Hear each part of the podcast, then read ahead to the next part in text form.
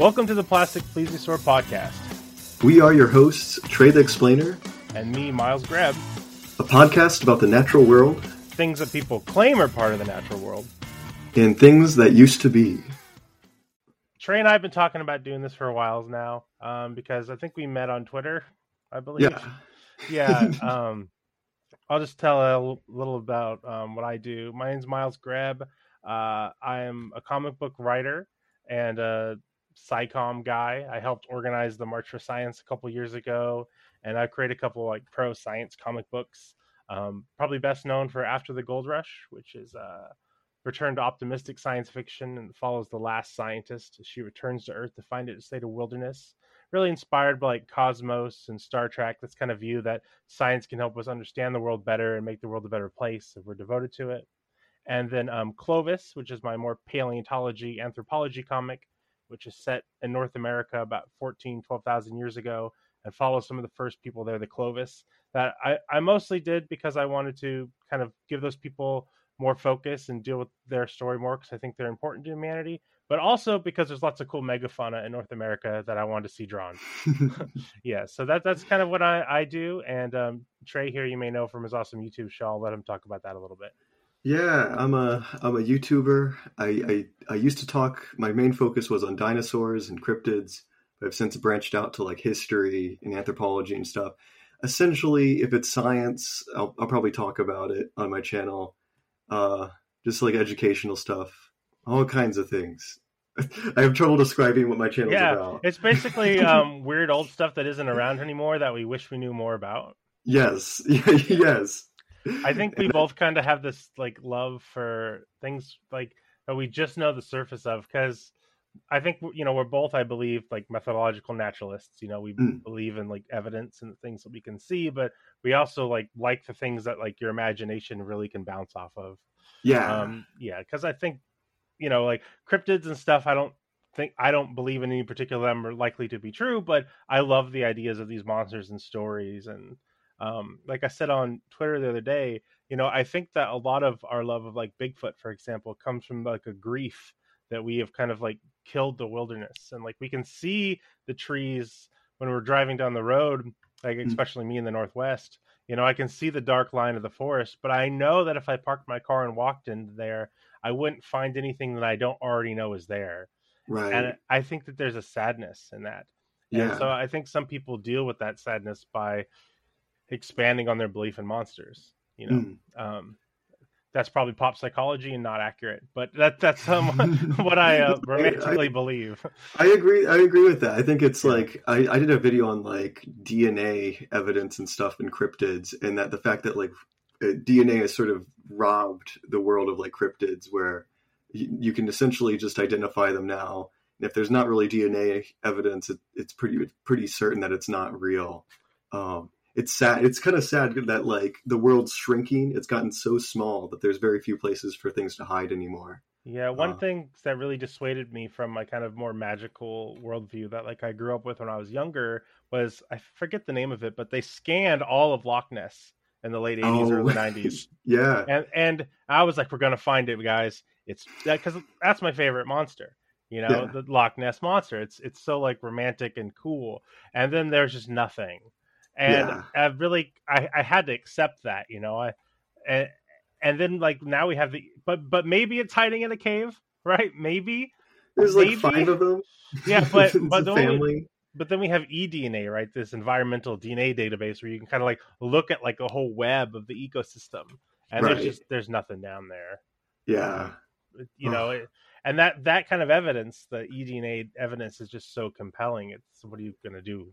Right but um the, the the history of these these creatures um and how people talk about them is still interesting even if the animals are not real because it's it's just about the animals that are real us and how mm. we how we view our surroundings how we talk about them how they inspire us and those stories are still interesting even if um, there's nothing creeping and crawling out there yeah i agree Definitely. And I mean, there's still stuff to be discovered. I mean, right? The megamouth shark wasn't known until like 40, 50 years ago. Or yeah, that was the seventies, right? I don't know how long the seventies was. 70, 70 was, I, I, think I calculated it was like the same. I think it was seventy six. Because the nineties was ten years ago, so I, think, I guess that's like twenty or thirty years ago.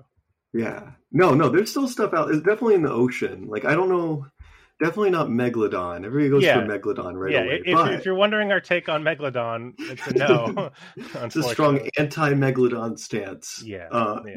but uh, other things like We'll, we'll put that in the tags of the show, anti Megalodon podcast. um, other shark, like other species, like there's definitely tons and tons of fish species yet to be Yeah. identified. So Don't I, lose hope. I came up with the name of the podcast mostly because you know the famous Loch Ness monster photo, right? The Surgeon's General photo. Taken by a non-surgeon. Um, Gynecologist. yeah, it was a pho- is a photo of a plastic and wooden plesiosaur. You know, and that plastic and wooden plesiosaur kind of inspired the world. And although the monster that it's supposed to, you know, represent isn't real, that plastic and wooden plesiosaur sunk into the lock. Hmm. So it is still out there. So the Oh Loch Ness monster, yeah, it is. They never I've recovered never it. Wow. They never recovered it, and that plastic ain't going away. So it's still out there. The Loch Ness monster that inspired everyone lives to this day, and it is still in the loch. So there, there's still a little bit of wonder out there, even if we have to make it up ourselves. That's amazing. I like that. Wow, I, I, that's an amazing. That's great. I like that. Poetry, baby. Again, it's like poetry, so if they rhyme, Mm-hmm. every stanza kind of rhymes with the last one. Hopefully it'll work. yeah so um so what we're going to do on the show normally we're going to talk about a couple of little anthropology archaeology monster kind of sciencey stories you know? Um so some stuff that interested us and then we'll probably talk about some pop culture monster archaeology thing and then each episode we're going to watch uh, monster quest. Um if so if people don't know about monster quest um is on history channel one of the most thought-provoking evidence-based channels there is uh, used to do this show where they would have a bunch of people go look for a monster, and then every week they wouldn't find it. well, yeah. Yeah. I think there was one where it was on like giant squids or something where they found like, Sure, new video, but that's the one exception out of I don't know how long was it Um, on. but we kept tuning into it, so we really can't clown on them too hard. Yes. So um, let's see. So first thing I wanted to talk about this time was um, in in Peru, which is in, in South America. Um, we often think about like in archaeological time, you know, the Inca and their really awesome civilization that we had there. Mostly because for us in the West, when this the Spanish came over, that's who they encountered. But there was a lot of different civilizations up and down the coast of Peru, well before this. Hmm. And um, we recently discovered a temple in this region from the um try to pronounce this right the Kupasnika people and and I, I'm, I'm that's my best I'm awful. I can't. I can't. I can't. I can't I- complain. I, yeah, I I'm believe I believe it's. Kupasnika, but I could be wrong. Apologies for that. But the important part is um, this farmer was e- excava- e- e- excavating um, somewhat clumsily to build his new farmland, and he uncovered this temple. And on this temple, there was a 3,200 year old giant spider painted on the side of it that was holding a knife in one of its hands. Yeah, which is uh, a pretty awesome god. Yes, Yeah. that's indeed what it is. Um, we can't see all eight of its arms, so he may have had multiple knives. So he could have been a dual wielding spider god, but this is not known to us. Um, so like this is a really awesome find. I just I just love Yeah. that you know like monsters and gods always have this kind of like powerful presence drawn through societies that have never met each other all over the world. Right? We're just really good at making up monsters. yeah. Um, so uh, the the experts on this theorize that this spider god was some kind of um, ceremonial rain or water god because this this group of people was um, the, a lot of their agriculture and everything comes from the ocean and fishing, and there's there would have been a river here in the past, but um, we don't really know for sure. Scientists like to say ceremonial when they find things they don't know what they are, right? Ceremonial ritual. Yeah, So- like like they have pottery from a couple thousand years uh closer to our time um Hmm. from these similar people and they have spiders on them and they're water like um you know pottery containers so they assume that it's like a water god but I don't know maybe they have a really awesome story about spiders bringing down rain maybe they Yeah. just maybe they called themselves the spider boys because they were like a gang You know- yeah. First of all, don't say I went as Spider Man. I didn't go as Spider Man. I was Man Spider. Totally different. We don't really know, right? Like, I mean, like the first image we have of um, the Jesus character is uh, like graffiti of somebody making fun of The uh, Roman donkey-headed one, right? Yeah, ma- yeah, making ki- calling him a donkey. Basically, it's graffiti, right? So, like, I, I think sometimes um, what anthropologists assume everything is very kind of like sincere It has like an important meaning behind and, it. and sacred, but sometimes we do stupid stuff. yeah. I mean, like if if um, anthropologists in the future saw what we do, like would the would they understand what dick butt meant? Like, There, there's a really good um, book about this. What is it called? It's like a satirical book. It's like archaeology of a motel or something, where Mm-hmm. like they had archaeologists dig up like a, a motel, like archeo- future archaeologists, like thousands of years in the future. oh, that's um, fantastic. And in the book, they're like they've got like a toilet seat and said it was like a ceremonial crest or something. Yeah, yeah, And it was like it's essentially like them going through a motel and, and going through all these yeah. weird Because a, a toilet seat is like the yoke that you put on an ox. So a Right. leader would wear it around his neck to symbolize that he was carrying the burden for his people. Stop! This is making too much sense. See, it's what I'm saying, like it's so easy to build these connections, you know. Like, um, but I just thought this was a fantastic story. Unfortunately, a lot of the um actual image of this um spider knife wielding god um was destroyed by the farmer. Um, oh dang! yeah, so we don't exactly know like how much of this he knew he was destroying or not, you know, and if he had he didn't necessarily have permission to be excavating this particular area. Um, I mean, I'm sure he's just wanting to make his farm to make Yeah. money, so I'm not trying to diss the guy, but it's really unfortunate because there's so much stuff lost in our past, and you really need to be careful when you're in these kind of like ancestral areas digging around, Right? and you can really destroy stuff. Yeah, that's the thing. Is uh, we we talked about this. Uh, it's like that. Uh, was it Monsters Inc? it's a musical. Yeah, put that thing back where it came from, or so help me. So help me, so help me, and cut.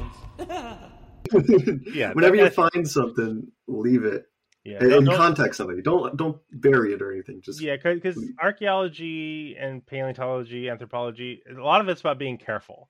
You know, it's it's not Indiana Jones. The Nazis are not going to be out on your tail. You can't just grab stuff out of places and then destroy them afterwards. yeah. And so you had a story that you want to talk about? I did. I did. Well, you, you brought this up to me. It's uh, Yeah. the story of these. Wh- Who are who exactly are these people? These Bigfoot researchers who found reportedly found a Bigfoot thumb bone. They have a video of themselves on a on a website, and they're like, "We got a thumb bone right here Where did they Uh, find it? in Florida, in like a Yeah. creek or something." A swamp um, squatch? Swan, maybe yeah, maybe it's uh, what is that one? Uh, the skunk ape. Yeah, the skunk the ape. skunk That's ape. right. Yeah. And they're like, "Yep, this is best evidence of Bigfoot." And um, they went on a sort of tangent about like the government covering up Bigfoot. Oh yeah. Um, you know, and yeah, as far as I can tell, it looks like um, I, I I'm not the biggest bone expert, but it looks like a like a finger bone, like a phalange of maybe like a bear or um, maybe even like a person. Uh, yeah, my first thought was, yeah, cool bear bone. Yeah, it's so it, it looks it, like finger bones in a lot of animals look very very similar. Sure. Um, so it's it's hard to like identify it directly, but the odds of it being like a Bigfoot unidentified creature in Florida of all places, uh, it's pretty slim, I'd say. yeah, uh, especially I mean like so where did they find it? Were they digging or was it at the surface? Did they did not go into that? I think they. um, I can look, I can pull it up. Uh, I don't know. In the video, they just kind of were like, "We found it in in the creek," so I'm assuming it might have washed out on like the shore Oh, of see. somewhere. But yeah, Um, that, that's a very important part. If you do find something, you know, the area you found it in tells an important part of its story. Right. You So, can you you can know. use that to date the age of it and, and stuff, and find more bones. Hopefully. Yeah, Um, so like when you just remove all that context from it, it, it devalues what you found. Right. So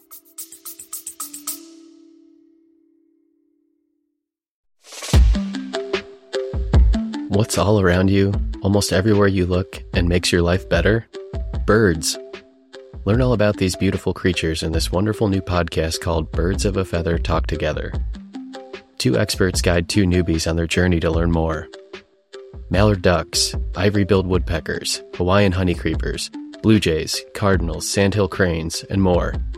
Each week we discuss a different bird and walk away with a better understanding of the birds all around us. Oh, and we have a ton of fun doing it. Listen now. You're going to like learning about these birds. I guarantee it.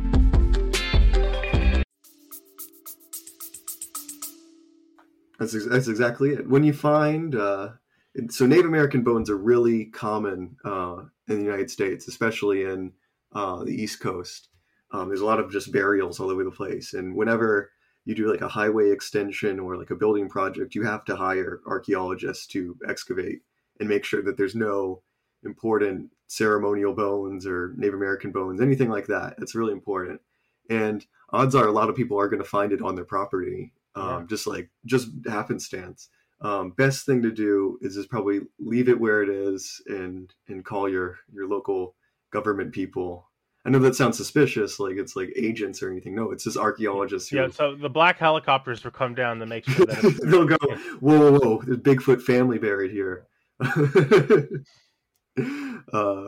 I always thought Yeah. that that was an interesting apologetic from um, Bigfoot true believers that think that the reason why we don't have any remains is that um, they, They hide bury- themselves. they or bury them, but wouldn't that make it so that they fossilize more and it preserves more? right. Then- another problem. Yeah, because scavengers wouldn't find them then, so we'd have more intact skeletons. Right. Like, Yeah, I don't, it- I don't know. It's a. It's like a. I think it's a more of a dodging the the the question kind of thing where it's like, oh, they they just hide them. They're really good at hiding. Yeah. They use like evidence of um like bears going to like holes and stuff when they feel sick Okay, and dying so, in like holes. so we'll but, like- find Bigfoot holes then. Right. It's it's it's like a um moving the goalposts. That's what it's Yeah, like. because you're basically saying that there's there are evidences of things we do know happening. Therefore, that there's there's a explanation for not having evidence. It's like, okay, Right. but if this kind of phenomena creates, you know, these impressions, we should have those impressions at least to some degree. Yeah, yeah. With the with this finger bone that was discovered, um, I'm hoping that these guys, if they really are feeling like it's Bigfoot bone, uh, they could test the DNA, and uh, we could use that. That oh, might that'd be, pretty good. fantastic. Yeah, there's a lot of uh, there's always like a, D- a Bigfoot DNA story coming out, Yeah, always. and you never hear you never hear the end of it. You never hear like the, oh yeah, well it was just a mistake. You don't really Yeah. hear Uh, that. the only one that I remember like explicitly hearing the end of was when the people found this suit and it was like Oh, yeah. dead animals. I remember that the the pig. It was like a, a monkey suit with like a pig stuffed in it. Yeah, because I think the ending of that was like more incredible than the beginning. So that's why. Yeah, it was like that these guys were. like, I don't know. We got arrested or something like that. I don't know. Ah, have to look up that story. It was a weird story. Foolish behavior is what that is. So we did see a movie this week that featured a giant ape, oh yes, yes, we Yeah. did. and he fought some kind of possible lizard creature. This is Rampage with. uh Yeah, we saw a rampage with the rock. Rampage um, with the Rock. we didn't like it. end of review. No, but uh, Godzilla versus King Kong came out, which is um one of one of the first big movies um towards the tail end of the pandemic here. We're not out of the woods yet on that stuff, so Hmm. please wear your mask. But you know, it's it, we're working on getting towards the end, and so Godzilla versus King Kong came out. I know a lot of people are just wanting to see a big stupid movie, and we sure got a big stupid movie. So, um, I really liked it actually. Oh, that's a, so. The, here's the thing: is I, re- I I liked it, but I didn't like it as much as a lot of other people on Twitter and like I my see. friends seem to have liked it. so, are you a Godzilla King Kong fan? Yeah, yeah. I liked um so I watched the like the entire more recent franchise leading up to this movie. Mhm. Um because I saw so I saw King of the Monsters in movie theaters a couple of years back and then I I saw King Kong Skull Island for the first time like probably like 2 months ago and then I saw the Gareth Edwards Godzilla movie Yeah, um, a few a few months ago as well. Um, and they're pretty good. I, I enjoyed it. I, can't- I think King of Monsters is probably my favorite favorite one because it's really goofy. yeah. I like that one the best too. Plus, just Mothra and Ghidorah in it. so Yeah, I like seeing it better on default. So this movie, aside, I mean, we're not gonna talk about this like as a pop culture film review. We're going to talk about like the monsters and science and stuff in the movie. Uh, You know, if if somebody wants to hear like a film criticism, you know, go to Red Letter Media or something. Yeah. um, but generally, I like the movie because I'm a Godzilla fan. It was fun and stupid, but fun. Um, one of the biggest ideas, though, in this universe that they've kind of grounded everything around is this old idea of Hollow Earth. And Yeah. um, yeah, I mentioned to you the other day that oh yeah, there was Hollow Earth in King of Monsters, and you like kind of forgot almost. You're like, oh know there yeah, was- there was. There was one line from the the guy with like the glasses, like the comic relief guy. Um, he was like, "I was right about the Hollow Yeah. Earth theory." Uh, that's all I remember from it. Yeah, and then They they had like the um Atlantis thing down there or something. Oh, oh my god, I forgot about the Atlantis thing. Yeah, where they had the the big Sumerian statues and stuff. Yeah, because they Oh, made yeah. a little bed for Godzilla. He had a little They nuked them. They knew. Okay, I remember. It's all coming back. It's all Yeah. coming back to me. Um, So Hollow Earth was an idea that like has basis in pop well basis in popular scientists of the past. Like one of the first Yeah. people that formally proposed it was Edmond Halley, who's the Halley's comet guy, right? Hmm. He he he was trying to work out some flaw he saw in magnetism, and so he basically like, hey, maybe there's hollow. That solves it. Hmm. And you know, people kind of talked about that for a while and didn't give it much credence. And then this dude in like like 1818 around there basically like said that there absolutely is a hollow earth. And he made this big decree where he was like, I declare that the earth is hollow and habitable, and I pledge my life to support this. And- Whoa. Yeah, he was very vested in it. And he he ran a big campaign about it and wrote about it. He was kind of like, I don't know, like the Alex Jones of this thing, right? oh no. yeah. Maybe the that's, Earth's not, hollow. maybe that's Hollow not fair to the guy. Turn in the freaking Earth hollow. um, he actually got Congress to vote on an expedition in like the 1820s to go. what? That Congress voted it down, oh, thank but- goodness. but there, there was a vote, an where actual would they go? Where would they go? So, so just like in the King Kong movie, right, where they go to the pole, and in the poles there's a hole that goes down into the earth, Oh right? God. So this idea in the movie isn't just them being fantastical. This is an actual idea. People believe that the, the there were two polar entryways to the Hollow Earth, um, and that's how you do it. And so that's where the expedition would have gone. And Oh so, my like, gosh. Yeah. So like these aren't just you know random Because it, was- it was reused in um, Journey to the Center of the Earth with Yeah. uh, Jules Jules Verne's. Yeah, which Jules yeah, Verne. which and that's like um 1860s, right? So that's like 40 years later. Yeah. So and I guess that's where we get the idea of like dinosaurs and stuff living in the Hollow Earth. Yeah, and some of that is because of we're at this kind of like post-colonialism point in Britain and the West, right? Where we've kind of like gone into Africa and seen what we could see, and so a lot of Western, you know, white people basically were wanting more adventure, more places to go, and so Mm. this kind of fiction was like, oh, there's dinosaurs here, or there's monsters here, because you know we found the silverbacks, and that was kind of like the last large creature that they were looking for and found. So. Hmm. I think a lot of that kind of like their dinosaurs there comes from that stuff. Yeah. But the which- idea was like that if there's um, the dinosaurs got like trapped under there or something along those lines. I'll have to reread it. yeah. um and then you know you have in the 1920s Edgar Rice Burroughs at the Earth's core when they go to the Earth's core and you have the whole like humans are controlled by um pterodactyls that have psychic powers and stuff. Which whoa, whoa, whoa! that was a jump right there. yeah, th- these are the uh, Pellucidar novels, and I I loved in the King Kong movie when we go to the center of the Earth, which is through Portal and Antarctica. Mhm. Um, you do see a bunch of pterosaur looking things flying around. Yeah, that, that is true. You see, um, Yeah. kind of like the pterosaurs that were in uh, uh, Skull Island. Yeah, so I, um, Was that a reference to the book? Uh, to, to the I, novel? I so I thought it was a little Pellucidar thing, but I don't know if it was. But they went to Hollow Earth and there was a bunch of pterosaurs, so I was like, hey, I know oh, that. hey, that's awesome. All right.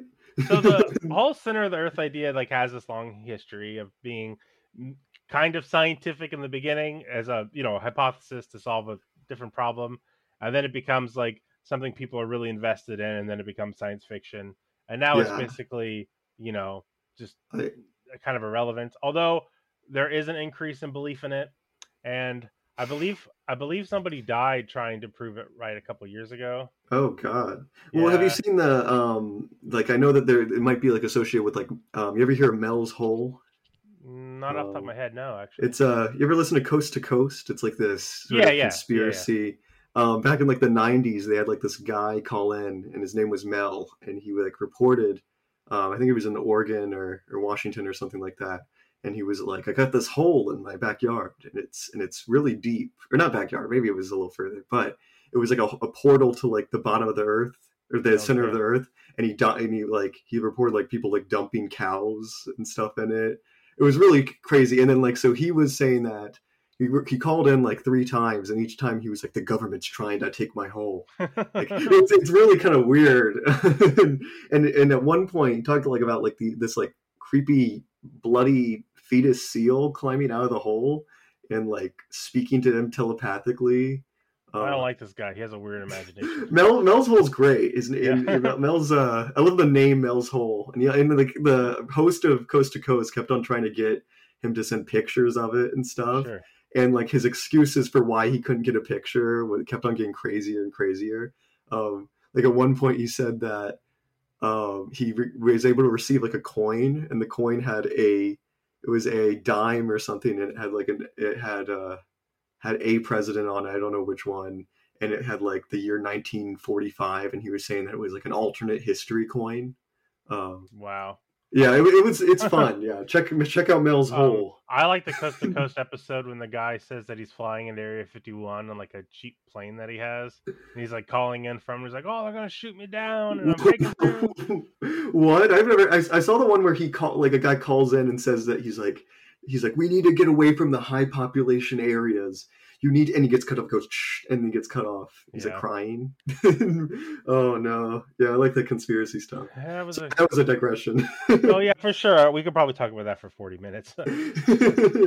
but um, there was a lot of so other than just the Hollow Earth stuff, you know, there was a bunch of kind of like. I don't know. Would you call it speculative biology? Even just the weird monsters that were down there. there was a lot of yeah So there's the floating snake things. There was like yeah, they look like um like sort of uh what's it called? They look like gliding snakes. There's kind of snakes that look like that where like they can stretch out their ribs and flatten out and they can glide a little bit. How could Um, they even fly like that?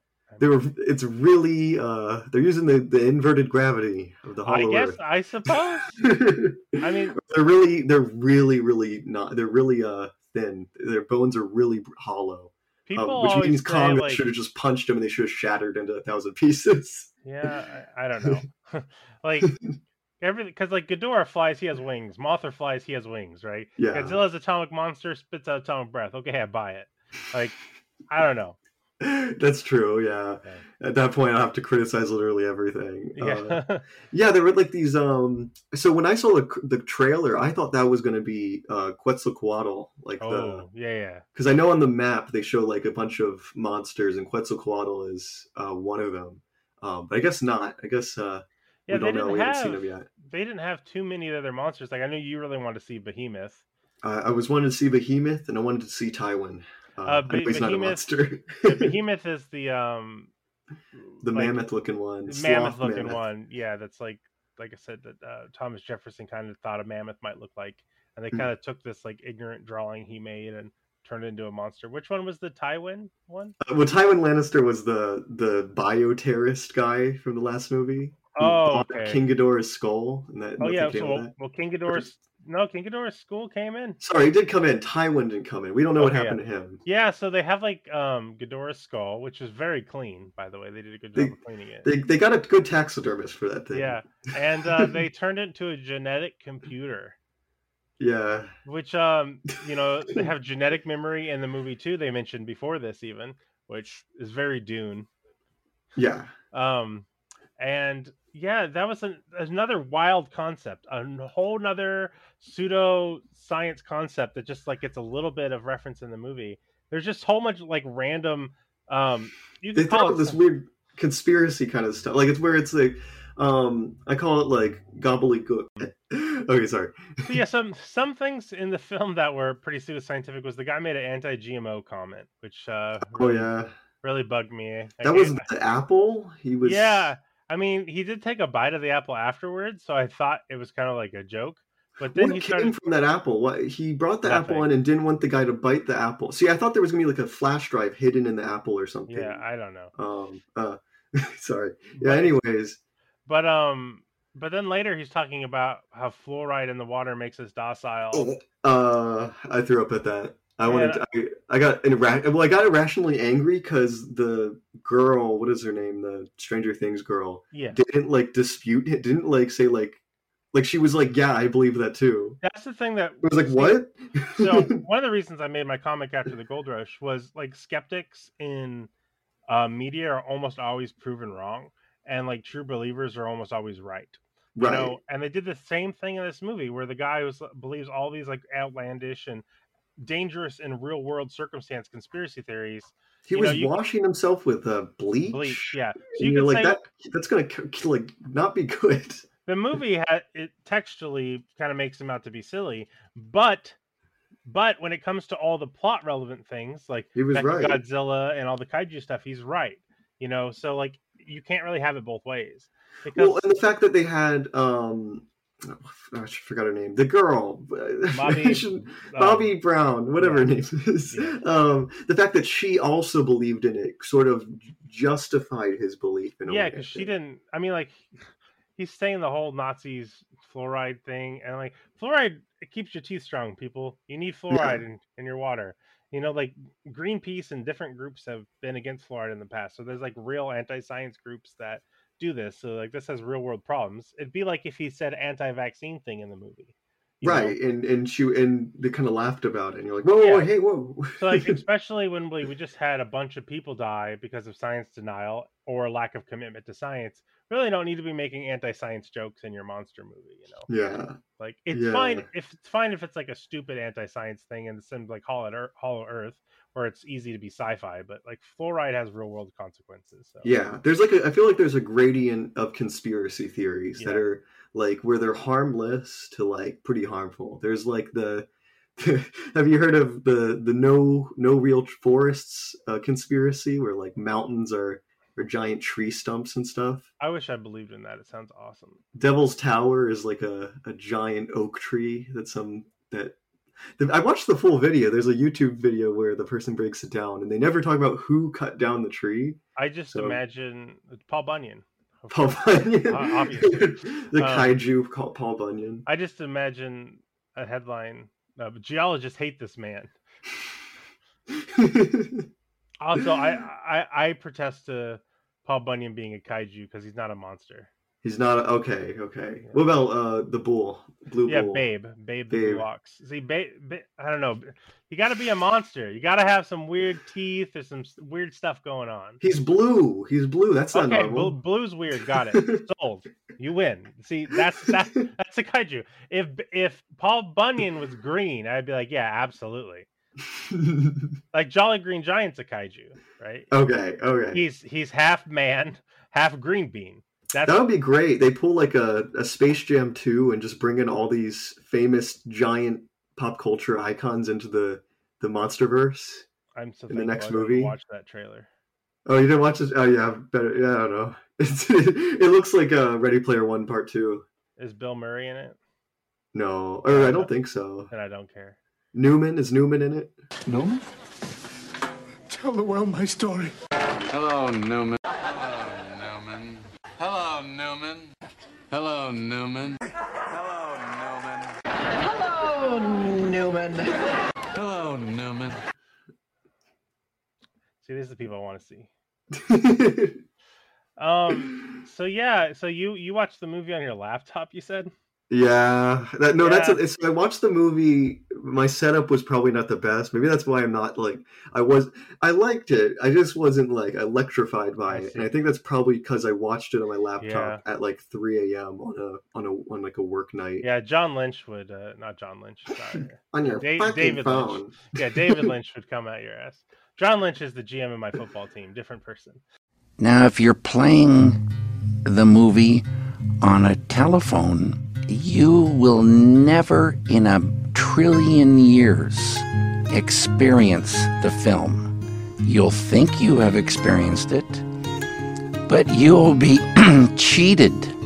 It's a, such a sadness that you think you've seen a film on your fucking telephone. Get real. um, um, yeah, I so we went to the theater because they had like super special COVID theater safety rules set up at our like local one. So like we're risk it. We sat in the back. There wasn't that many people there, but I definitely wanted to watch in the theater because they got the big speakers and I don't know. It, it was really fun to watch. Maybe I wouldn't have liked it if I'd seen like 15 movies this year.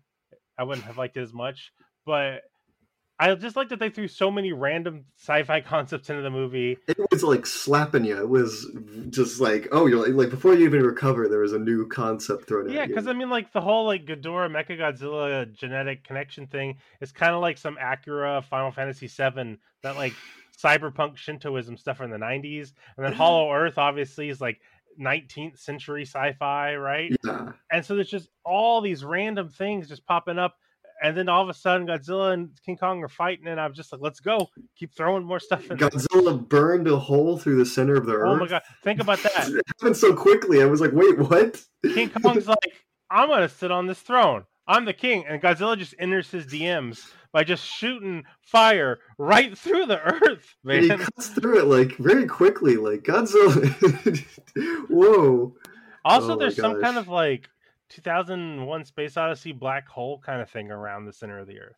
Right? Oh, I, I thought of that too. I was wondering like if they were implying that like an like a the Hollow Earth was created by like an extraterrestrial race or Oh, it- advanced race or something. Yeah, because there was like this energy field around it, Right. right? So it's not just like like the old Hollow Earth theories we were gonna Or walk just a down there hole. with some good boots on. Like you're not making it. Yeah, they went through. They took went in their flying cars, and and it was like yeah, they went through st- like time and space. It was it's kind of crazy. Yeah, and it looked like it looked like 2001 where it was flying Yeah, by. just a bunch of color and abstract stuff. yeah, but uh it was it was pretty cool i you know it was interesting to see them have so many different sci-fi concepts and and the fighting was fun um i i kind of wish that the godzilla versus king kong fight at the end against mechagodzilla was longer yeah. It's it seemed like it was kind of uh, well. Yeah, I wish it was longer because that was probably like 10 minutes or something. yeah well that. godzilla fights mechagodzilla does okay mechagodzilla's like i have a million weapons lasers coming out of my knee and godzilla's like well that's bullshit and so and so we defibrillate King Kong, which is Oh, kind yeah. of funny because the old the like second or third King Kong movie is all about him getting a heart transplant. So like a significant percentage of King Kong movies involve his heart problems. He's got a, an awful heart. You Yeah, gotta, I guess you kind of expect that from uh, from such a giant creature. Yeah, Um, pumping that blood to his head. Yeah, definitely. and so they they defibrillate King Kong. Oh my god, the dialogue there was so bad. They did that. Oh. Sci- they did that sci-fi thing when someone's like, "Hey, do you think we could reverse the flux capacitor using quantum tachyons?" And someone's like, "Like a balloon filling up with too much hot air." They're like, "Yeah, do you think that would work?" and then they did it. It's just like it's the it's the it's like what would happen in Galaxy Quest if they were talking about how bad sci-fi writing is. yeah. They did it right in the movie, and I laughed in the theater. I couldn't help it. What did okay? What did I laugh? That was like just so ridiculous. Um, there was one thing like that where it was like, what is going? Oh, where um, what was the thing with the? She was she needed to get that the so there was the villain guy who was evil businessman, Yeah, so there there was bad mustachio, and then Um, then there was and then bad, there was his daughter. bad hot girl who had like three lines. She had three lines, and she so she got the energy. So they needed they needed Yeah. the new element or whatever that was, Yeah. that purple Got- stuff or the blue stuff. Unobtainium. Oh, they needed unobtainium. Yeah. they needed just unobtainium now. Yeah. Um, Dude, I love she- that they, they she got it. emailed it to her dad. What, what was that about? the- they got the molecular structure of it or something. I don't know. And He then they like, literally it real quickly. from the center of the Earth through the 2001 Space Odyssey black hole, through I assume the mantles there or whatever the Earth is made out of, and then right to its computer in like 45 seconds. If anyone who works at Comcast is watching this, why isn't my internet like that? That, that reception's were really good down there. Because I, mean that's upload speed too. That's not download speed. That's ridiculous. my upload speed is nowhere close to this, and I live in a metropolitan area. Oh my gosh! Yeah, Yeah, that yeah. was- was a bit ridiculous. but whatever. It, she got squished like a Coke can. It's whatever. later. Yeah, she got crushed. Um, They were giant bat just- people. Oh, it was like the the they look like um, Mitch McConnell. Um, they're like owl creatures. Yeah, well- they have like they have like raptor faces, right? Because they have the long sloped beaks. And I Yeah. think they had three toes, but they were like bat in every other state. I don't. So I don't know what family or clade they're from. yeah, I think they just throw stuff together. Who knows? like Um, what? What's Godzilla? Godzilla has three toes. So I guess Godzilla also has gills, which is really interesting. Yeah. Um, so he's like a bird, right? Because he has three toes, but then he has gills. he has gills, and then he's also supposedly like like really ancient, like Permian age, if not earlier. So it's weird. So, it's it- so any so likely if Godzilla is an actual biological creature, any similar phenotypes he'd have to modern creatures would just be examples of convergent evolution. I assume. Yeah, yeah, because he's just so ancient. Um, and I think like people have looked at his skull. Like I think his skull was in promotional material or something, and it looked a lot like a mammal skull, which was really interesting.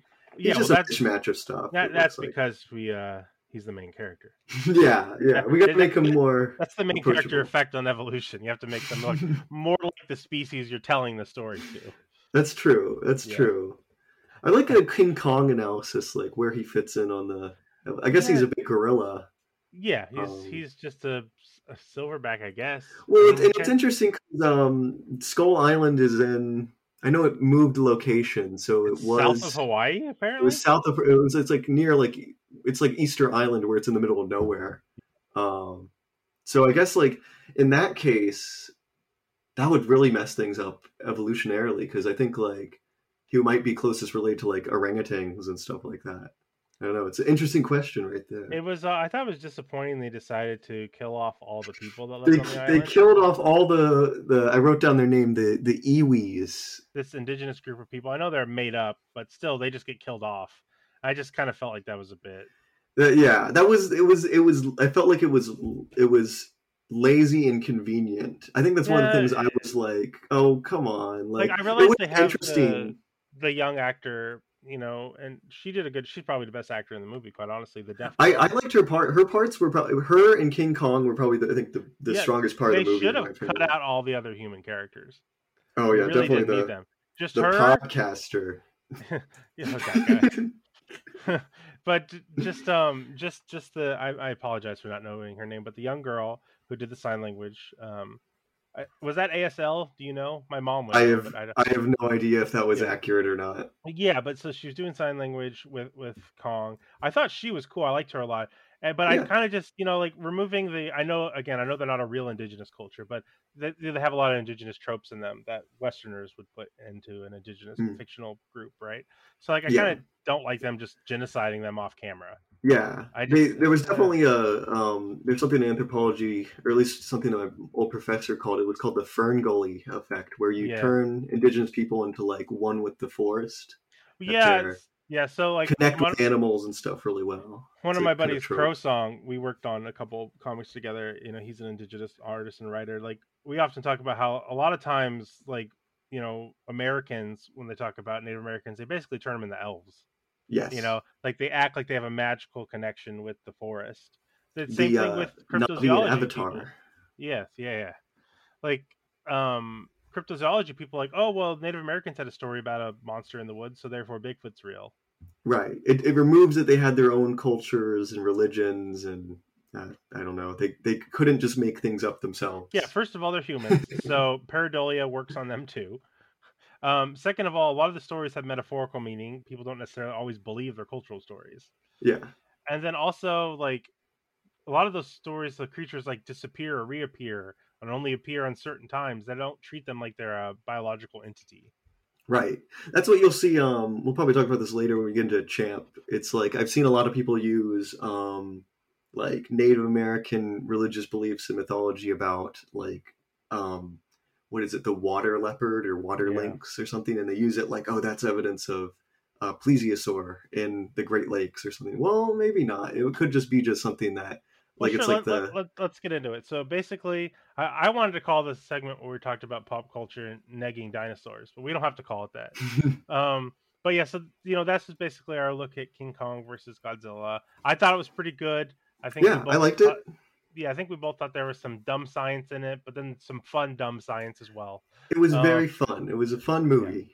It's, it's cool. A lot of if you're the kind of person who likes to go deep dives on subjects, you know, look at all the different weird concepts they brought up, and then you know, go down a Wik- Wikipedia hole and learn some stuff. And I think it makes the movie more interesting if you do that. So I, I hope I hear oh, the one, one last thing. I hope we go back to the the ecosystem within the Hollow Earth because we only saw a very small amount of stuff. Yeah, I Uh, would I'd be a buyer for a movie that was like two hours long in there with no human characters, no dialogue. Yeah, that'd be cool. I- I, know that I- like um, what's the the Peter Jackson um King- King Kong? King Kong Yeah. where he there's like a book where um there's like they have a whole mapped out ecosystem and ecology that's like filled with all these sort of um uh, dinosaurs that survived and evolved after after the extinction and have changed and they all And live in this connected And lost their feathers apparently. yes, it's very convenient that they lost their feathers and looked exactly like exactly like how Jurassic Park depicts them. It's Yeah. uh, what a stroke of luck that was. Jurassic Park is like a blessing and a- curse for dinosaurs. It's like the best dinosaur movie that's ever going to be made. So people just love it, but they want dinosaurs to look just like that. And It's like, don't wanna change um, it's like when they made the Zilla in the in uh, the 1990s with up Zilla, man.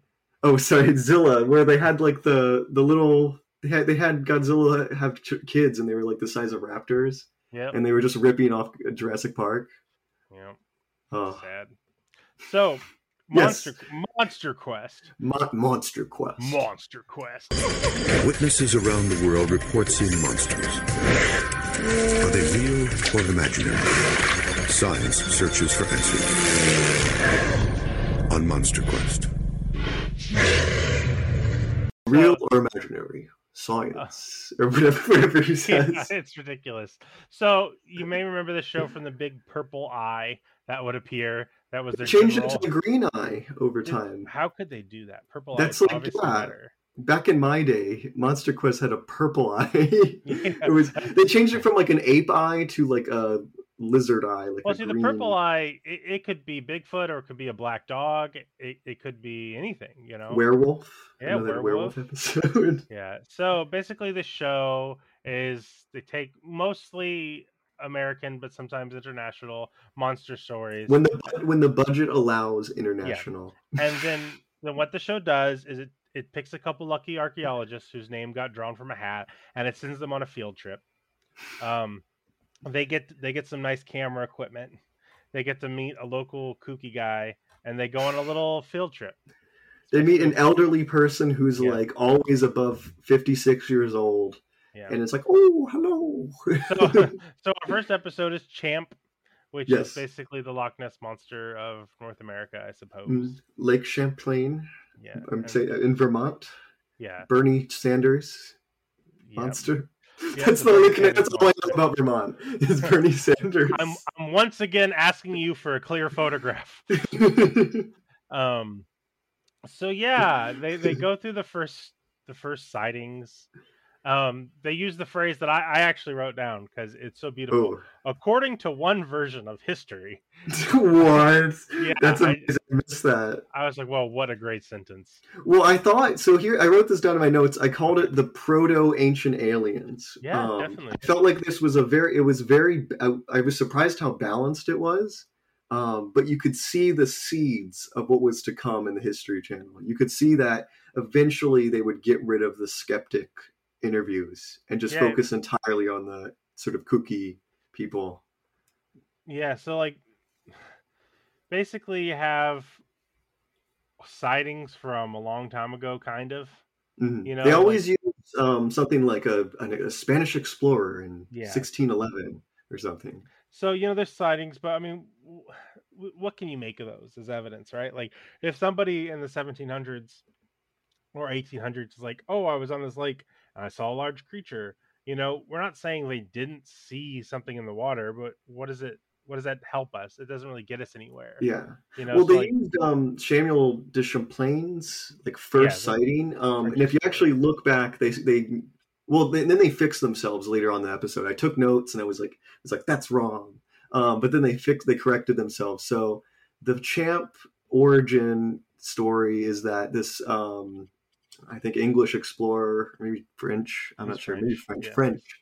I guess that French. last name is a teller. Yeah, it's a giveaway. um, Ah, the French.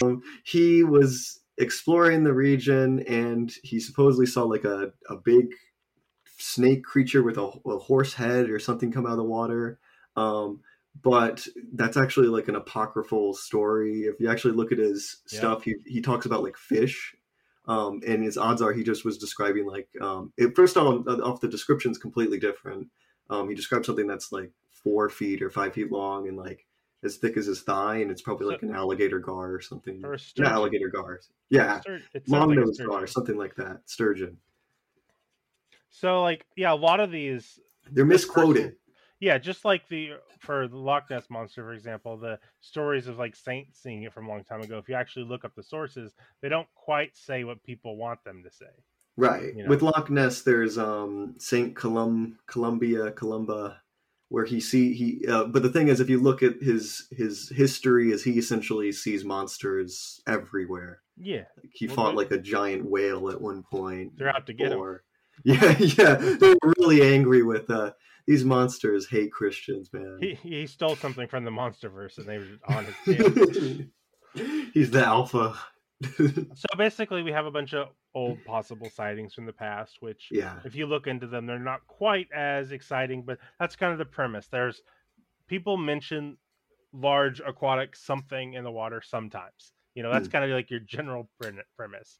Um, and then, kind of the main thing that made this explode was this one photograph, just like the Surgeon's General photograph, which Hmm. they show in this again, even Yes. though they know it's not real. Fake. And they they kind of mention that, but like, why keep showing it then?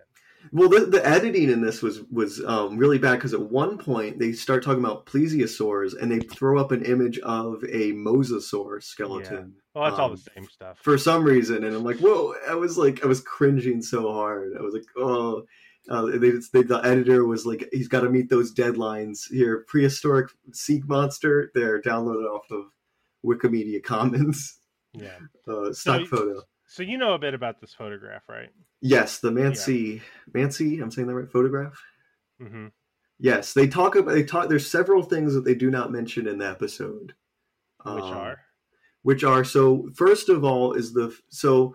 First of all, uh, the lady Mansi. I think she's she's died since then. Um, she had cancer or something like that. that's too bad. Um, but her story changed um, over time. Um, there's there were contradictory details with later retellings that she did. Yeah. Um, because that's how human memory works. You know, you don't remember the original time you saw something. You remember yourself remembering it. You know, so Right. Yeah. So in this version of events, so then I think in some version she says that she was very um, ambivalent to taking the photo. She was like very emotionally calm while Hmm. taking the photo, and then in this they say that she like collapsed to her knees and was like in complete fear and stuff. Um, and there's several other details that change between accounts. So maybe she just exaggerated. That's that's not exactly like a, a debunking, but it happens with these Sure. stories. I always thought it was Um, odd she took one photo, even though she said it was there for like five minutes. she she said it was there for like yeah five or six minutes and another detail that it was kind of weird is she um, was either i've heard conflicting account she was either unwilling to show the location of where the photo was taken or had forgotten where it was taken um, I find the forgetting to be odd. Yeah that she she was like i have no idea where it was. Like she's like oh we were on the, the american side of the lake but i, I don't remember. Like it's Like because I- that's a problem because we can't estimate the size of I how mean, big I- it was and stuff. I'm a fisherman, and let me tell you, I know the spot of the lake where I've caught every fish that I've caught. right. You know, so if I if I was hanging out with a Loch Ness monster, I would know where that was. right. Like, Uh, well, yeah, yeah, you would know about this stuff. So it's weird that she didn't take multiple photos. Weird that she didn't record sort of the location. Um, interestingly, she does not. She does not provide the photo negative, like the actual. yeah, which is they never do. they never do. so for and the thing is, is that the the photograph is damaged. There's like scratches and Yeah. all kinds of stuff. And I think I'll have to look it up again, but I think she had she didn't report it straight away. I think it was in like a photo album for several years, which damaged it even further more. Um, do we do we know if the negative exists? we have we don't know if the negative. We, uh, she's never provided a negative, and Yeah. then she's of course deceased, so um, we don't know. Um, it's it's it, I've heard that it, like it's plausible that she lo- just lost it, But but, but, con- it's such an but- important picture. Sure. Context less, like removing that context and looking at the photo itself. Do you find the photo convincing of anything? When you're really young, you find it really convincing because like the, how the neck's arched and stuff looks Definitely. really really cool, and it's looking away from you. It's very dramatic, but yeah, when uh, I was nine years old, it was absolutely convincing. Yeah. No, it's yeah, I, I kind of consider it one of like the most convincing cryptid images out there, period. Sure. But because it has Um, the, it has the im- it has the thing that you want in it. yeah, Right? It has that swan like elegant moving down neck, and it has the hump.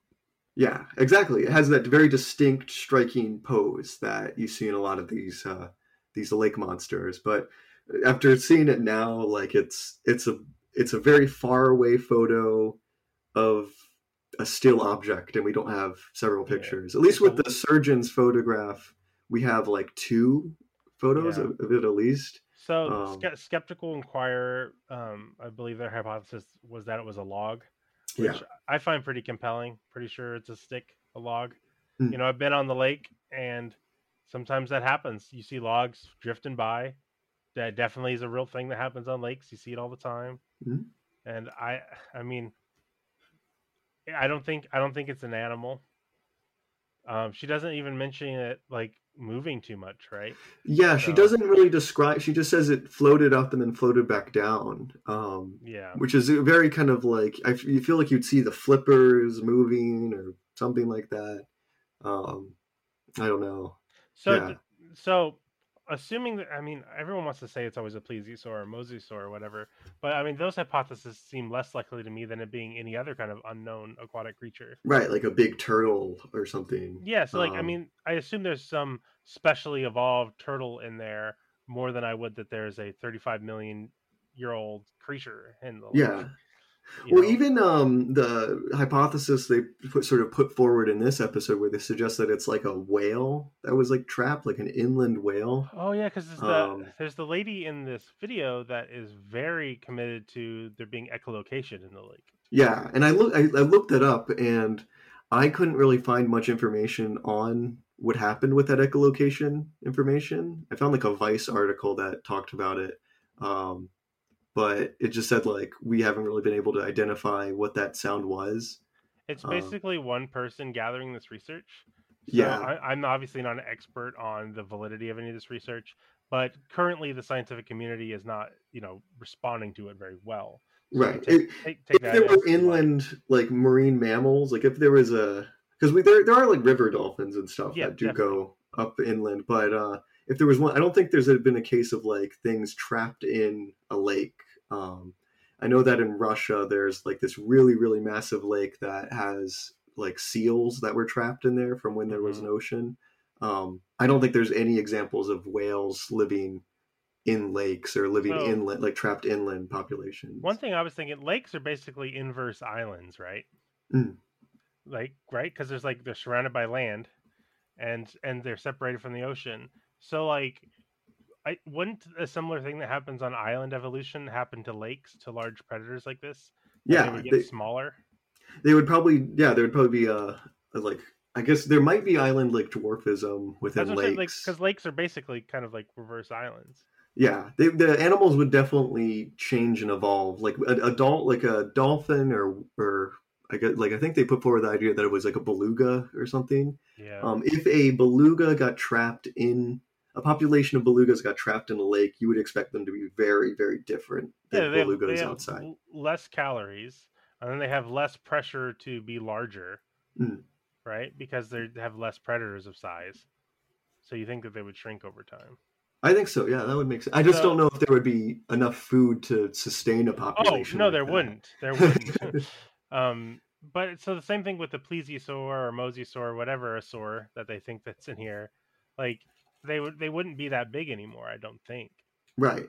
If if we're able to find um, uh, what the pygmy sperm whales, Yeah. which are really really small and incredibly rare, if we're able to find those in like the entire massive ocean, we should be able to find some inland whales in some some lake in Vermont.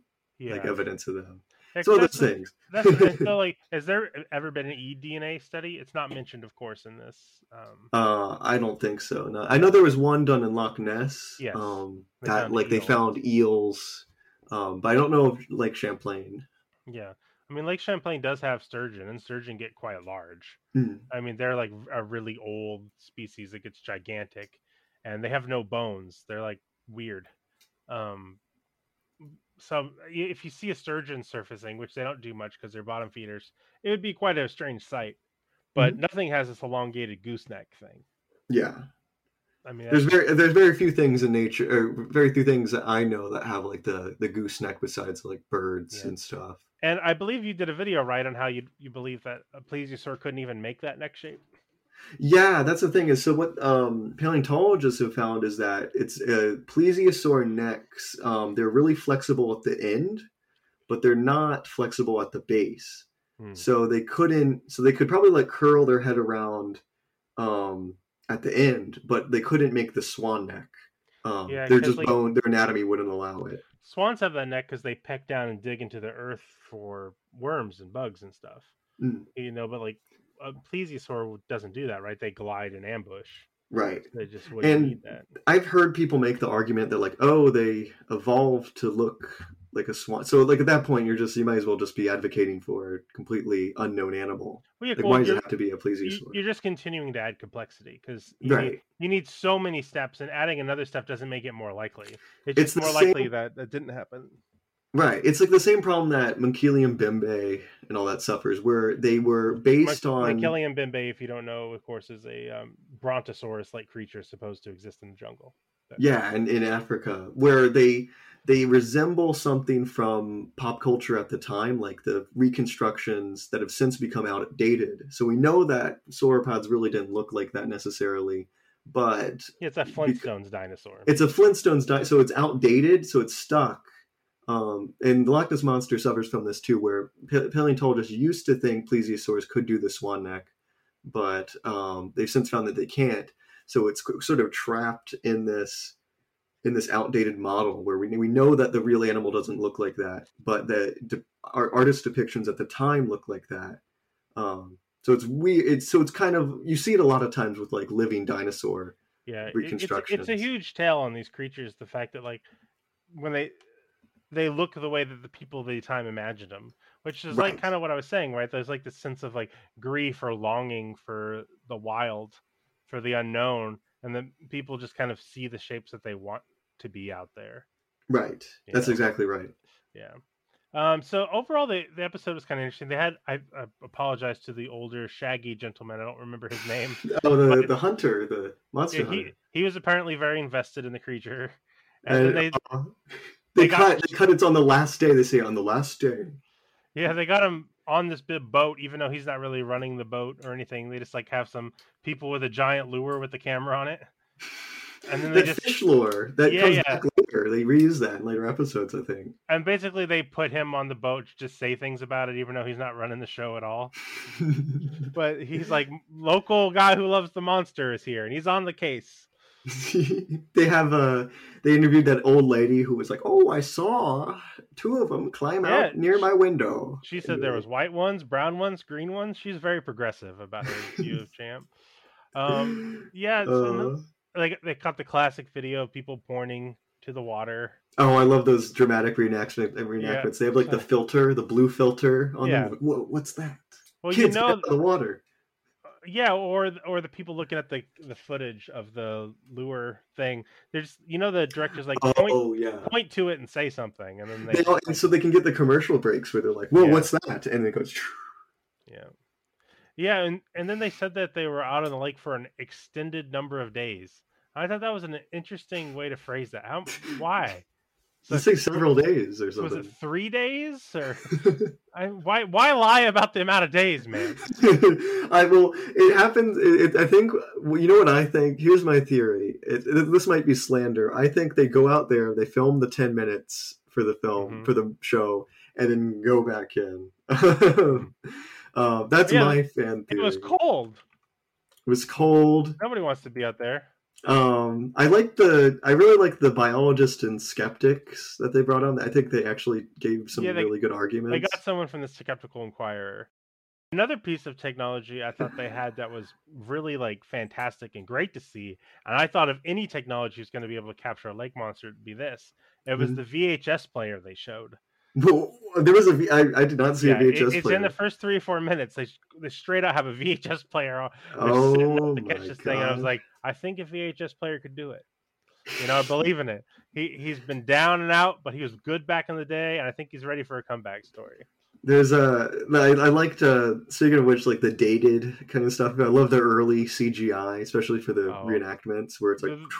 The, the plumpy flesh that looks like it's like filled up with air. Yeah, I was. I, I was. I saw their little plesiosaur model, and it was like, that's awful. Like it's not aerodynamic at all, or, or not aerodynamic, hydrodynamic. It's very lumpy, and yeah, you wouldn't expect that. Well, this is the thing that everybody says about cryptids, so it's kind of boring to mention. But like, there there had to. I mean, what's a, a healthy population is like 255, right? Yeah, So they, they- she brings it up in this episode where it's like at the very, at the very, very least, fifty individuals. Yeah, I mean, like there's species that can reproduce asexually and have large offspring, but they're normally not large predators.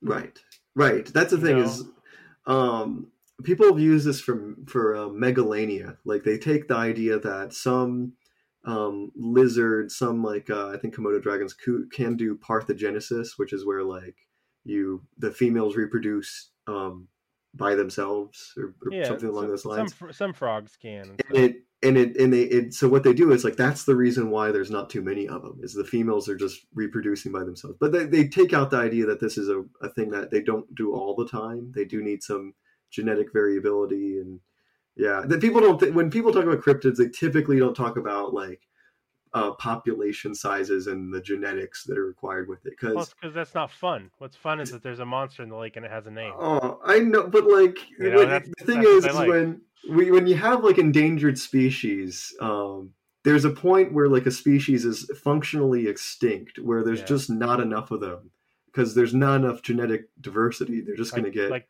like the white rhino. im- the white rhino. That's a yeah. Well, like that's the thing. Why like um like it, it can be with it, it it can be with populations that have like dozens of people in it. They're still very There low. are dozens of us.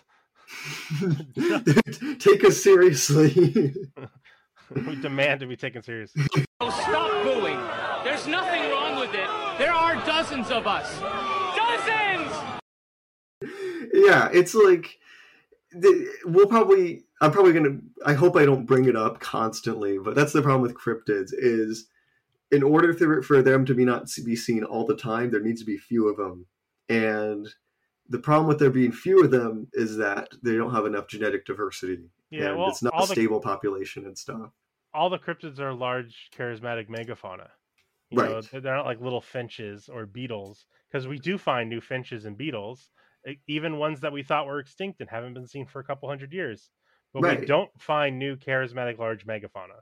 Right. That's exactly the case. That's why. Like- uh, I mean, you know, everyone wants to bring up the coelacanth, but Mhm. like, I hate that damn fish. I'm tired of hearing about it. Number one, I am sick of hearing about the coelacanth. nobody as well. cares about the big ugly fish. But first of all, Western people forgot about it. The people who lived around it, they knew it was there. They just Yeah. didn't care, right? Right. And then a Western scientist saw it and was like, "Oh wow, cool," but nobody was looking for it. Like it was not a big deal. It's an awesome find and everything. It we can learn stuff from it, but it's not the same as a gigantic bipedal ape monster or a I guess a plesiosaur or some kind of brontosaur in the jungle. It's just not the same thing. Yeah, no, plesiosaur or not. Um, coelacanth is brought up literally every single cryptid discussion, um, especially with stuff that is prehistoric, and it neglects to mention that like we've since found fossils of coelacanths after the dinosaurs that kind of bridges that gap. Um, yeah, the whole thing the whole thing about it being a living fossil is stupid. That's just Yeah. how evolution works. just Um, because it's phenotype or you know it doesn't change doesn't mean it hasn't had evol- evolutionary differences. Right. Yeah, it's uh I'm sick of yeah, I'm I am 100% with you. You were anti megalodon and anti coelacanth. Yeah, we don't we, we like possible reptiles in the water, maybe, but no coelacanths and no giant sharks. Yeah. Uh, uh, uh, what's the who's the guy who made the mega the megalodon really fat? oh yeah, where we like yeah the tubby sort of submarine looking megalodon. I like that. It's a good jab back at him. Oh, you want you want to see megalodons being real? Well, they were stupid looking. So deal, so deal with that. yeah, Cha- Champ Champ is one of those things that it's so adorable. I think the idea is adorable that it makes me sad to to, Oh, to kick it to the curb like this. I would love there to be lake monsters. Of all the creatures that could exist out in the world, I think lake monsters are the ones I most want to be real. Yeah, And when, every time I, I go out fishing by the lake by myself, I, I think about lake monsters. You know, I I love them. Mm. it's just they don't love me back. is the problem. and that's the heartbreaking thing about it. yeah. Uh, if I if there were a cryptid that I wanted to be real, it would be it would have to be something dumb like that. Uh, something dumb like Mothman or something. It's just giant humanoid don't. Mothman. I can't start talking about Mothman. I don't have. Wait, this podcast will go on forever. Uh, or one of the like, or that big like, there's like a South American like uh, creature with like one eye and like a, a mouth where its chest is and stuff. So, Go- um, goofy. so how would you rate this episode for Monster Quest? Like one out of ten. I would rate it. Graded on Monster Quest scale, not grading it against like Cosmos or Citizen Kane or something. Oh, okay, Just okay. Against Monster Quests, one episode's a ten. I don't know which one it is, and one's a one. Where do you think this is going to be on the scale? This this rates on a scale of maybe like this is a solid seven. I think this was a good start um, Yeah. for a series, and it it did what it had to do. It, that I, I, I, it was good. It was short. Um, it didn't. It wasn't too bloated, and I liked how it gave a two sides of the argument kind of thing. The plesiosaur looked a little bloated in the CGI.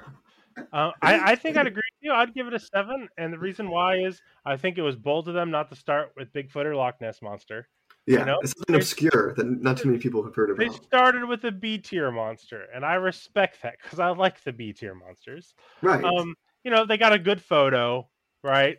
Obviously, it's a log, but it's a really interesting looking It's a log. beautiful log. It's a, It's- it's, an amazing log.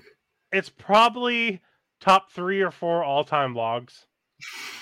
You know, like if I was starting a website, www.bestlogs.com, it would be in the header profile sure.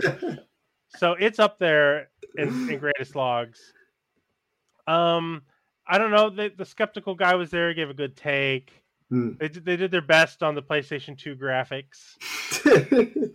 You know, I like that they found a shaggy, weird local guy to pretend to be the captain of this expedition. yeah, I like how they found a grandma to talk about it. Also, the nice scientist lady, who I thought was very reasonable and fair, trying to nice, yeah. Trying to explain how ecology works to these people.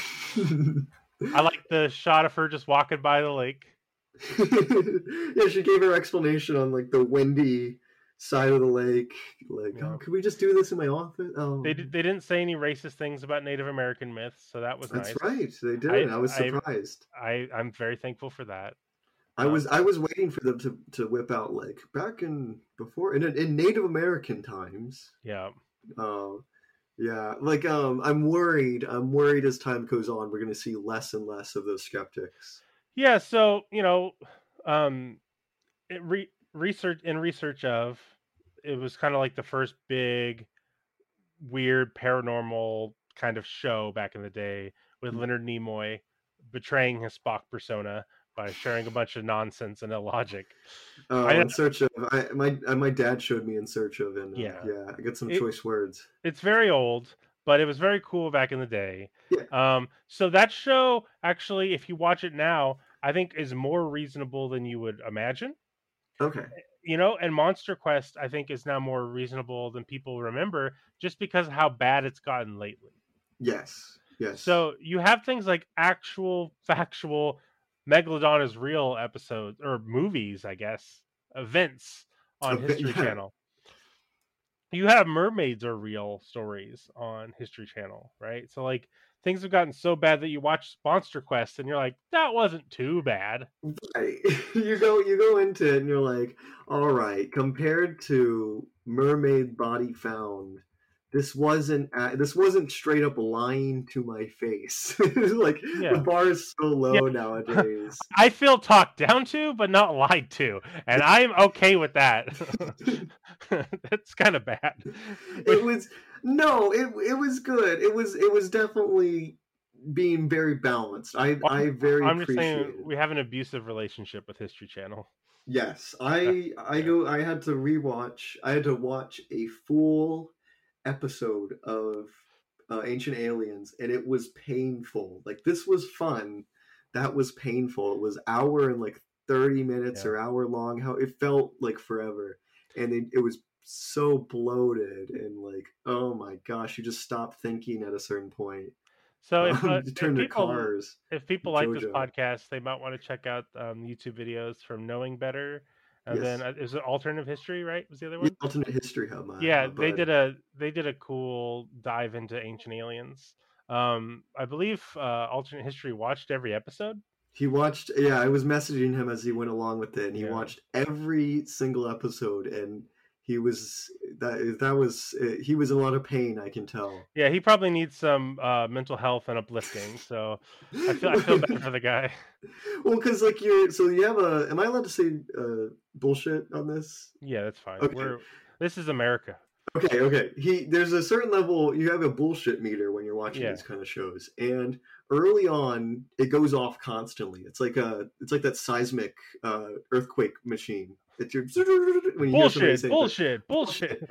And but but as time goes on you get worn down and the needle stops moving as Yeah. as much. So you'll hear you'll hear, hear a claim and like you won't react as crazy to it you're, you're Well, numb to it Yeah, your brain does that because it hurts your brain to look at things that don't make sense. Like sometimes if you see an optical illusion, like you feel like discomfort or pain trying to figure out what's happening, right? It's the Yeah. same thing with bad narratives. You're like, wait, how does this fit together? And so eventually you just have to kind of accept it to ease your brain. That's cognitive easing, man. That's an actual psychological thing. Like, And- it's so bad that the first thing I thought of when you said that was a movie that I will not mention the name yeah, of. please. Yeah. So we have a rule on this podcast. We're not going to talk about a certain film trilogy uh, um, because I go on a lot of different podcasts myself, and people often want me to talk about it. So uh, I wanted to start this podcast with my boy Trey here, just so we could talk about other things. yes, So- yes.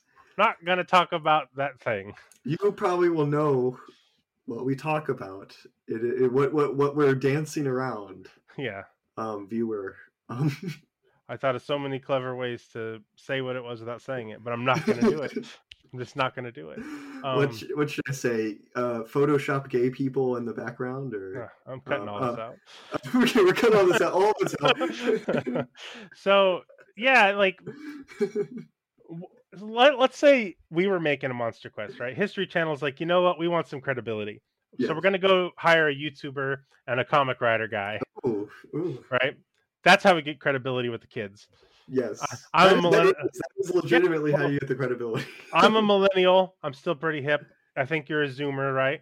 Uh, so we yeah, yeah so we yeah. we got we got two demographics together here. We got a coal we got a coalition. We can make this happen you're the you're the Malcolm in the Middle demographic. I'm the Fortnite demographic. well i think we win this one pal um me taking me and my boys um If you don't like it, too bad. Life's unfair. Life is unfair. So if, if they came to us, right? They're like, "Here's Yeah. a couple million dollars. Here's a bunch of new camera equipment and a boat. Here's a shaggy local guy. the shaggy local guy. Yeah, yeah, and, and nice old lady with a story. And we Oh, get to we get to come up with a show. How would we do an episode about Champ? What would you want to do? Oh God! See, this is the thing is I've become so um disillusioned with cryptids, where like Sure. I'm like, oh, there's nothing here. Well, let's say it's oh." not Champ. If we just were It's doing a Champ, show okay. about cryptids, how what way would you want to talk about it? I guess we're doing it right now. I, but I guess it would be um more like cultural based, like where we would talk about how the monster affects the local community and stuff, Yeah. like have people embrace the monster, what they think about it, do they actually believe it? Um, might be like more like ethnographic, like anthropology. Yeah, that's what's interesting, right? Like, why do people still believe in Champ, right? Right. I guess we don't really have. We're just talking about Champ here specifically. Like, I don't really have a any data like how many people actually believe in Champ. But I mean, like, I if you grew up around that area, I'm sure it must have some cultural meaning to you. Yeah. You know, because there's like something. I'm not going to use the word spiritual, but there's something like a little extra about the lake because there's a story about a monster in it. And that mm. just it just gives you a cultural touchstone. It gives you some kind of extra value to your home where you grew up in. And I think it's hard it's hard to say no to that. I I know people aren't probably saying like a enthusiastic yes, I think there's a monster in there, but they're just not wanting to say no, there's not a monster. And I think that that's talking about that is interesting. Mm, yeah, I think so too. I think like the idea of like how people like because I know like the local baseball team has it as like their mascot and stuff. Where I don't know people people people like to have something I- special about their town. I wish Um, I played for that team. I played for the Thunderbirds, which I guess is a- Thunderbirds? I guess is a cryptid. Yeah, but, uh, there's a there's a lost yeah. tapes episode with the Thunderbirds. Yeah. Um, oh, there's a story about the kid who gets lifted up by the bird, right, and carried off. yeah, yeah. I think that shows up in a later Monster Quest episode. That that story m might have happened. yeah, I There's could like- see that. There's enough reports in that one where I'll give that a maybe, I guess. Um, I know that, like, see, I went to West Virginia uh, during the pandemic. That we had the trip planned out. I know that probably wasn't the smartest thing. We wore masks and all that. Anyways, um, I talked to people in like Flatwoods and in um, Point Pleasant, and this one like chain smoker guy, like he saw me taking a picture of the Mothman statue in the center Mhm. of town, and he just like he stopped his car and he was like he he was like an elder he was kind of old he was probably like 60 or 70 something and he like he was like hey you hey hey just rolled down his window he's like come here come here and i was like oh hello and i was like kind of scared um and he was like he's like what do you uh, you want to know my my two cents about that statue? And as he was talking to me he like lit up a cig he was Oh like yeah, I did. and he and he was like he's like you know what? Say what you will about him he put us on the map that's all i can say He put us he on the put map. he put us on the map. That's what I'm saying, though, right? Like like it gives you a bit of cultural identity. yeah yeah and that guy was nice he told he was like he's like you like pot you like uh you like you like uh what do you say you like pottery and i was like no and he was like well there's a there's a built there's a store over there owned by my old friend jeb he, he sells pottery and i was like oh okay it was very odd I was hoping he'd be like, "Hey kids, you like Mothman?" You're like, "Oh yeah, sir." And you walk up to him and he just has a coat with a bunch of Mothman photos and Holy paraphernalia. crap! That'd be awesome. I'd buy like all that kind of stuff. definitely would. little keychain with little Mothman. That's what he does. Every day he gets up, puts on his coat. Where do you where do people get these trench coats? You just like Google trench coat for selling stuff on the street? Do they have a name? Yeah, I don't know. I don't know. Like vendor merchant trench coat. I should get me one of these trench coats. You know, come in, of, look like Neo. a lot of people are trying to get into making money through weird stock memes or crypto nonsense. I'm gonna go old school. I'm gonna get into the trench coat selling stuff. Yeah, out sell uh, sell your, your comics in the, in the trench coat. Hey kids, you want to learn about science? You want to want, want some Dune? Oh wait! Oh crap! Oh shit! I can't sell. I can't sell the Doom book. I will get sued. shit, Brian Hide it, hide it, Herbert- get out of here. Brian Herbert, if you're listening to this, I'm not selling Dune books out of trench coats on the street to children. I'm sorry.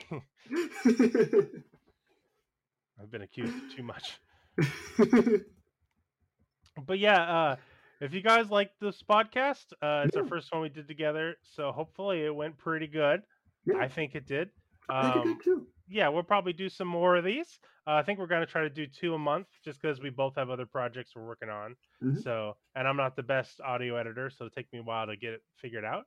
Um, but you can follow me at, at Gold Rush Comic on Twitter, or you can go to my website after the Gold Rush.space to buy my books and check my stuff out.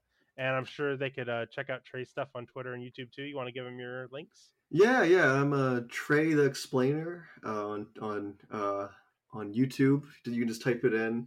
I think my actual real URL is kind of a it's cringy because it's like old. It's like Yeah. gamer creator. Oh, it's something really bad. Uh, yeah. something lame. So yeah, just look up my name on YouTube as Trey the Explainer, and then my Twitter handle is uh, Trey, at Trey underscore explainer. Uh, so yeah, just check me out there.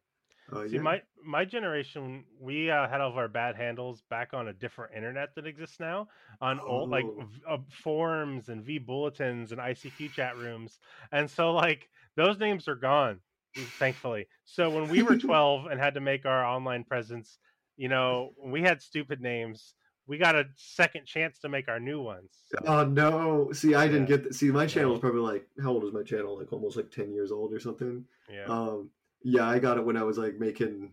Oh, this is some some inside details. I made like Minecraft videos or something. of course like you that. did. You didn't have to tell me. I They're you did. gone. They're Yeah. gone. I, I don't think anybody can find them. I think they're they're they Oh, I'm gonna find them.